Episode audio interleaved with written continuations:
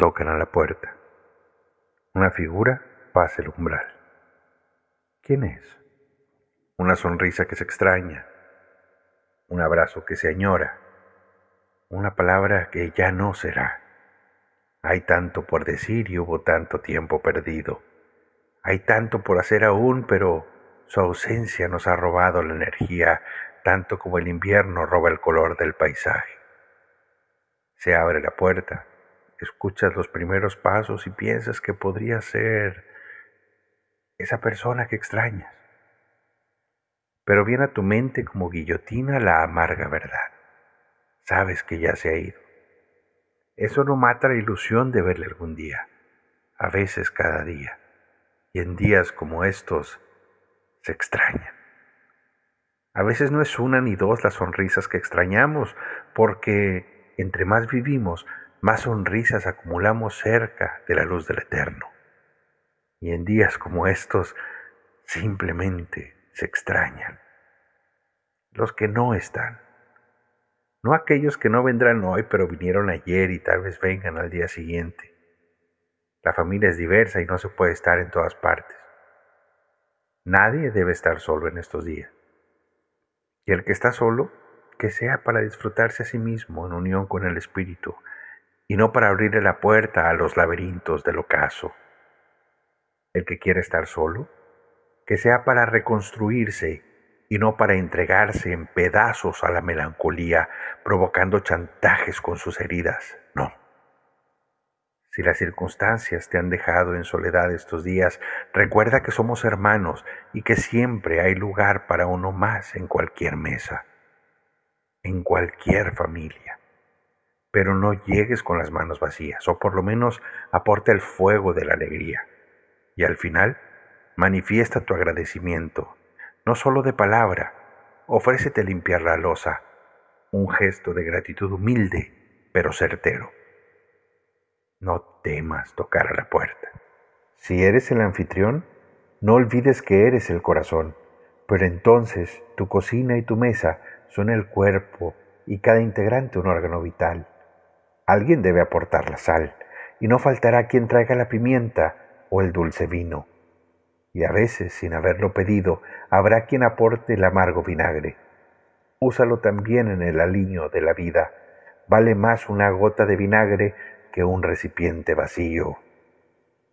Navidad, recalentado, el año nuevo, siempre llevan el perfume suave de la nostalgia. Hay tantos abrazos imposibles y sonrisas que se extrañan, pero si vives en los recuerdos, que sea para reconocer en los pasos del pasado los aciertos para el futuro. ¿Qué caso tiene repetir los errores? Date el tiempo para la introspección, retroalimenta tu interior. Te has traicionado tanto rompiéndote promesas. Te has traicionado tanto postergando tu felicidad ocultando tus grandes fracasos detrás de pequeñas victorias para alimentar publicaciones banales. Date permiso de soñar y soñar en grande y motiva tu esfuerzo para cumplir tus sueños. Y así, si solo el 1% de tus sueños se cumplen, que sea suficiente para compartir tu prosperidad con los que amas y, por qué no, con aquellos que lo necesitan porque recuerda que aquel que da a los demás desinteresadamente cumple el más grande mandamiento. Amarás a tu prójimo como a ti mismo. Así que comparte, comparte la alegría de vivir, de tener una familia, un trabajo, una cultura que estimule tus virtudes. Comparte la alegría de tener un trabajo y si no lo tienes, comparte la alegría de tener la oportunidad de cambiar el rumbo de tu vida, de tomar mejores decisiones. Comparte lo mejor de ti cada día, en cada acción, en cada encomienda. Que se ha depositado en ti la confianza de cumplir un objetivo. Somos la sal de la tierra. ¿Y qué sería de un plato exquisito si un ingrediente tan fundamental como la sal no cumple su objetivo? Finalmente vive, Disfrute la vida, lo que amas y lo que añoras. Que cada respiración llene de color tu paisaje y puedas vibrar en armonía, en amor. El amor te guía a cada paso, pero tú tomas las decisiones y éstas a veces parecen alejarte.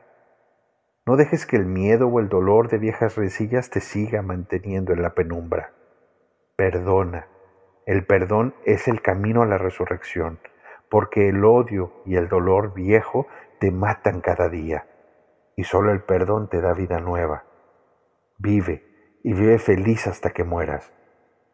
Pero por si se te olvida, nos vemos el año siguiente para recordarte este conjuro en la próxima víspera de Año Nuevo, o cada vez que te acuerdes de los que no están, porque son ellos quienes han recitado estas humildes palabras. Canta y no llores, porque cantando se alejan, cielito lindo, los corazones. Salud.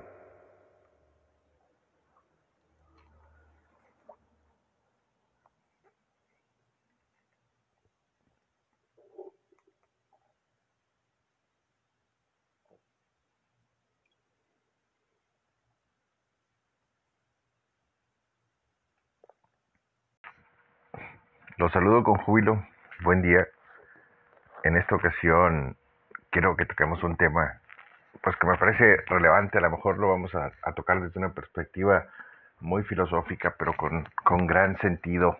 Eh, un aspecto muy, muy actual, muy humano sobre la salud y la enfermedad. Entonces he preparado algo de información que trataré de ir liberando a lo largo de este tema, a lo largo de esta plática. Confío en que sea de su agrado.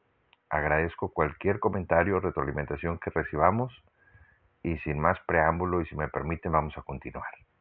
Entonces hablar de la salud y la enfermedad es hablar de un tema eh, sin más filosófico. Digamos que se le conoce a la enfermedad como a la ausencia de salud, pero si nos ponemos a entender eh, ese aspecto filosófico, podríamos ver que también a la oscuridad se le conoce como ausencia de la luz. Es decir, uno da origen al otro. La salud es o representa la luz o nuestra plenitud y la enfermedad viene a representar esa ausencia de luz o ausencia de plenitud. Entonces, ¿será que esta semejanza entre sus definiciones lleva intrínseca, una analogía en los significados. Lo dejo para su reflexión. Sin embargo, todas las culturas, todas las civilizaciones nos han regalado en sus prácticas y enseñanzas para combatir la enfermedad. Esto a través de historias, a través de leyendas, a través de cuentos, a través incluso de algunos frescos en las paredes, a, través de relatos mágicos, y a través de fuentes espirituales como lo es la Biblia. Hay un libro muy particular dentro de la Biblia que por allá eh, del, no sé, 2010, 2011, a mí me causó gran impresión y se ha convertido en una de mis citas favoritas. Les platico el contexto. En aquel tiempo yo estaba abriendo por primera vez mi consultorio y estaba tratando de buscar eh, diversos conceptos que me ayudaran a definir tanto el nombre como los colores a utilizar, la parte del arte conceptual para, para el logotipo que quería utilizar para mi consultorio. Quienes han acompañado la evolución de mi práctica profesional a nivel particular podrán recordar que inicialmente mi consultorio se llamaba Santé, que no era más que salud en francés, pero que de fondo la palabra Santé tenía un logotipo que era un pez. Algunas personas sí lo veían, algunas personas francamente pasaba desapercibido porque la intención era que fuera un pez muy discreto. Y, únicamente pues aquellos, aquellos ojos curiosos o aquellas personas observadoras tenían la capacidad de identificarlo. Entonces, para mí era, era algo muy, muy, muy, eh, muy personal, muy, muy de mí, muy de mi personalidad.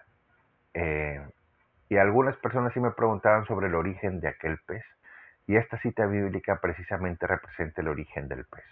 En el libro de, Tobías, sin, intención de predicar, simplemente por el hallazgo de la información, habla precisamente de un episodio en el que se sana a una enfermedad a través de, pues digamos, la ciencia de aquellos tiempos. Me pareció a mí muy, muy interesante esta cita bíblica y, esa fue una de las razones por las que incluso en mis tarjetitas de presentación, en una esquinita, ponía, eh, el, ponía la abreviación de Tobías 6 en, en una de las esquinitas. Creo que, creo que esta cita representa representa mucho de lo que la salud y la enfermedad representa para mí y representa mucho de lo que podemos hacer. Pero bueno, al final del día la intención es comentar que me puse a buscar fuentes de información que me ayudaran a describir cuáles eran los colores más apropiados para la salud.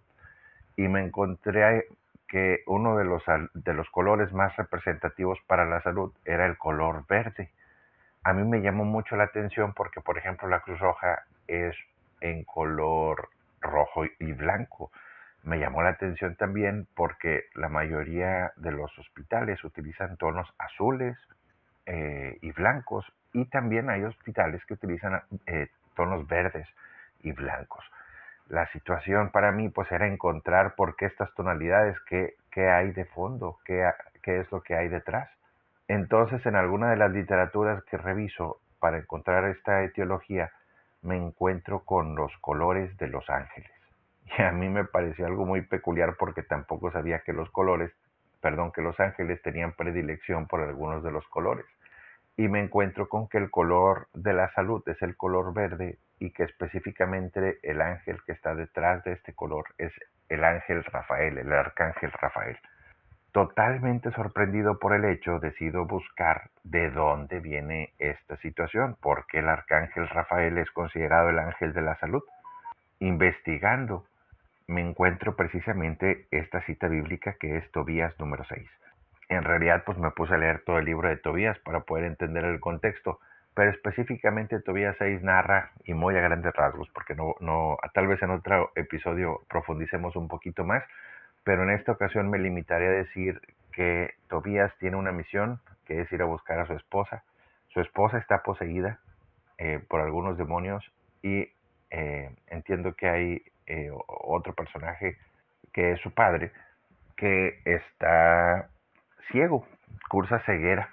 Entonces mientras van caminando, Tobías es acompañado por un personaje que en este caso representa al arcángel Rafael. Y mientras van caminando por la ribera de un río, que es el río Tigris, Rafael indica a Tobías que atrape un pez que está en la, orilla del río. Eh, este pez utilizan su carne para, comer durante su trayecto y las vísceras le pide Rafael que por favor la separe. Entonces cuando llegan a su destino utilizan la bilis del pez para ponérsela en los ojos a el padre cursaba ceguera. Sorprendentemente, este remedio, por llamarlo de alguna manera, provoca que el Señor pueda recuperar la vista. Y en el caso del resto de las vísceras, son puestas, son puestas en un anafre, en, una especie de anafre, en la esquina de la habitación donde está, eh, donde yace su futura esposa, y esta situación permite que al incomodar, pues no sé, a, los entes que, que, tenían poseía a esta mujer, esta situación permite que, que, aquellos demonios puedan ser expulsados. Como les platiqué al principio, pues esta cosa se puso un poquito filosófica. Entonces, muy a grandes rasgos, eh, es un resumen un poco tropezado de lo que sucede con Tobías en esta cita bíblica y del origen eh, pues entiendo la única referencia bíblica que hay sobre el arcángel Rafael como eh, administrador de la salud. Y vemos que el arcángel Rafael no, no viene en una posición en la que cura de, una manera tan espiritual, digamos, no es algo que se hace a través de, algún rito o, o, alguna situación así, sino que da herramientas físicas. Y esto esto me, me, puso a reflexionar mucho respecto a todos estos aspectos. Para serles franco, investigué un poquito más en aquel tiempo y recuerdo haberme encontrado algunas referencias del antiguo Egipto en donde esta práctica ya se hacía. En realidad se utilizaba la bilis de diversos animales para la curación de diversos eh, malestares o, diversas enfermedades en aquel tiempo. Específicamente recordemos que en aquellas zonas de pronto eh, los pacientes podrían cursar algún tipo específico de catarata que la bilis eh, fungía como un, ¿cómo será bueno mencionarlo? La bilis fungía como una sustancia abrasiva que prácticamente provocaba la descamación de la catarata y, hacía que la persona recuperara eh, mayor, mayor agudeza visual. Entonces no era una práctica mágica, sino un, remedio, ¿verdad? Algo que, que, a lo mejor pudo haber sido puesto en práctica a través de la experimentación y que pudo haber tenido un resultado favorable y que se quedó registrado como, como una buena práctica de, de salud, ¿verdad? De aquellas personas que conocían de la antigua medicina. Mágico, ¿no? Digo, mágico tener acceso a esta información, mágico conocer eh, estos detalles, pero al final del día eh, una práctica muy, una práctica ancestral que en realidad nos deja con, mucho entusiasmo sobre las antiguas prácticas de la salud. Otro dato, digo, a lo mejor poco relevante para el tema, pero pues que vale la pena mencionar, es que las Biblias que, que son protestantes, las Biblias que no pertenecen al ritual católico, no incluyen a la cita bíblica, bueno, no incluyen el libro de Tobías. Esto, esto me lo, me lo platicó una paciente que, que, alguna vez me tocó atender cuando me preguntó qué significaba en mi, en mi tarjeta de presentación les comenté que había puesto la abreviación de Tobías 6. Entonces, eh, pues yo le platiqué esta anécdota y ella me comentó que el libro de Tobías no estaba incluido en su Biblia. Y claro que fui y tomé eh, una Reina Valera que tenía por ahí en, en, mi escritorio y por supuesto que me puse a buscar el libro y no, me topé con la sorpresa que no estaba. La señora tenía un muy buen estudio de su Biblia y sabía identificar perfectamente los libros eh, que la comprendían yo desafortunadamente no tenía tanta profundidad en el estudio de la Reina Valera. Eh, finalmente me comentó que el libro estaba considerado apócrifo y estaba considerado eh, pues que tenía alguna, alguna información pagana y por esta razón no estaba incluido. Pues para mí no va a ser muy difícil comprender a qué información pagana se refería si estamos hablando de que había una especie de, de ritual de exorcismo y había una especie de conjura a través del pez ahí que se utilizó para sanar personas. Yo francamente no lo consideraría como, como un ritual pagano. Para mí, como les platicaba, me parece algo meramente, pues no, lo podré decir científico, pero tal vez sí lo podré decir como, como parte de, pues de los remedios eh, de, de, la medicina de aquella, de aquella época. Sin embargo, sí nos deja ver un aspecto importante, ¿no? Cómo cómo la salud y la enfermedad no solamente dependía en aquellos años o en aquellas épocas de lo que se pudiera hacer de manera biológica para el cuerpo.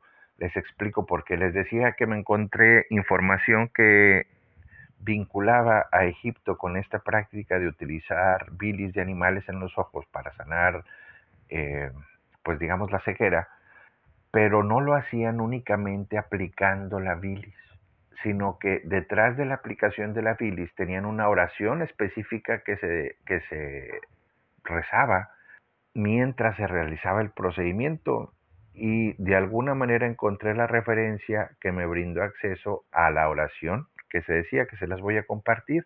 Era una vez que se aplicaba la bilis de animal en, el ojo de la persona, eh, se, se decían las siguientes palabras. Bienvenido tú el espléndido ojo de Horus para combatir la amenaza desde un dios de dioses al ojo de esta persona. Y después se repetía tres veces la palabra protección, protección, protección, de esa manera. Entonces surgen algunas preguntas. Es como, ¿tendrá esto algún fundamento? Es decir, ¿esta corriente ancestral tendrá algún fundamento de la enfermedad a cuestiones espirituales? ¿Por qué los antiguos asociaban la espiritualidad a la enfermedad? Tal vez porque no tenían mayor explicación o tal vez porque su comprensión de la enfermedad los llevaba a vincularla a partir de comprender que para que la salud de la persona estuviera fallando o no estuviera manifestando su plenitud, era porque el espíritu de la persona tampoco estaba manifestando su plenitud. Digamos que siglos después, la medicina, ya instituida como una ciencia, pues se alejó totalmente de estas medidas espirituales. Se concentró en el estudio de la enfermedad, de la biología, y surgieron ciencias especializadas como la fisiología, que estudia la función de los órganos del cuerpo, posteriormente la histología, que nació y se desarrolló casi al mismo tiempo que los lentes microscópicos. Estas dos ciencias particularmente a mí me, encantaron, me fascinaron, yo creo que forman parte del inicio de la formación de cualquier médico y, está muy bien ubicada su, su aprendizaje y su conocimiento porque estos dos incitan mucho a la curiosidad. La fisiología determina cómo funciona cada órgano de nuestro cuerpo. Uno de los órganos que más curiosidad me causó durante el proceso de formación es el ojo.